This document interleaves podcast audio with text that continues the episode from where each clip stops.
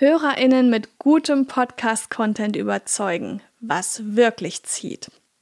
Ist dir schon mal aufgefallen, dass es noch mehr Podcasts gibt, die genau dein Thema auch besprechen? Bestimmt hast du dir die mal angehört, als du dein Podcast-Konzept ausgearbeitet hast.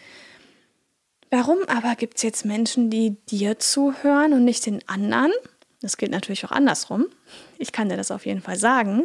Das liegt nämlich an deiner Persönlichkeit.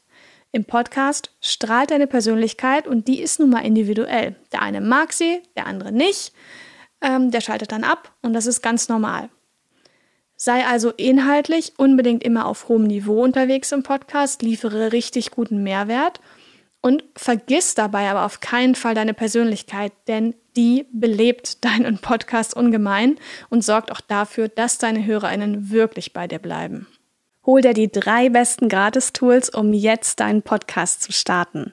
Den Link dazu findest du in den Show Notes.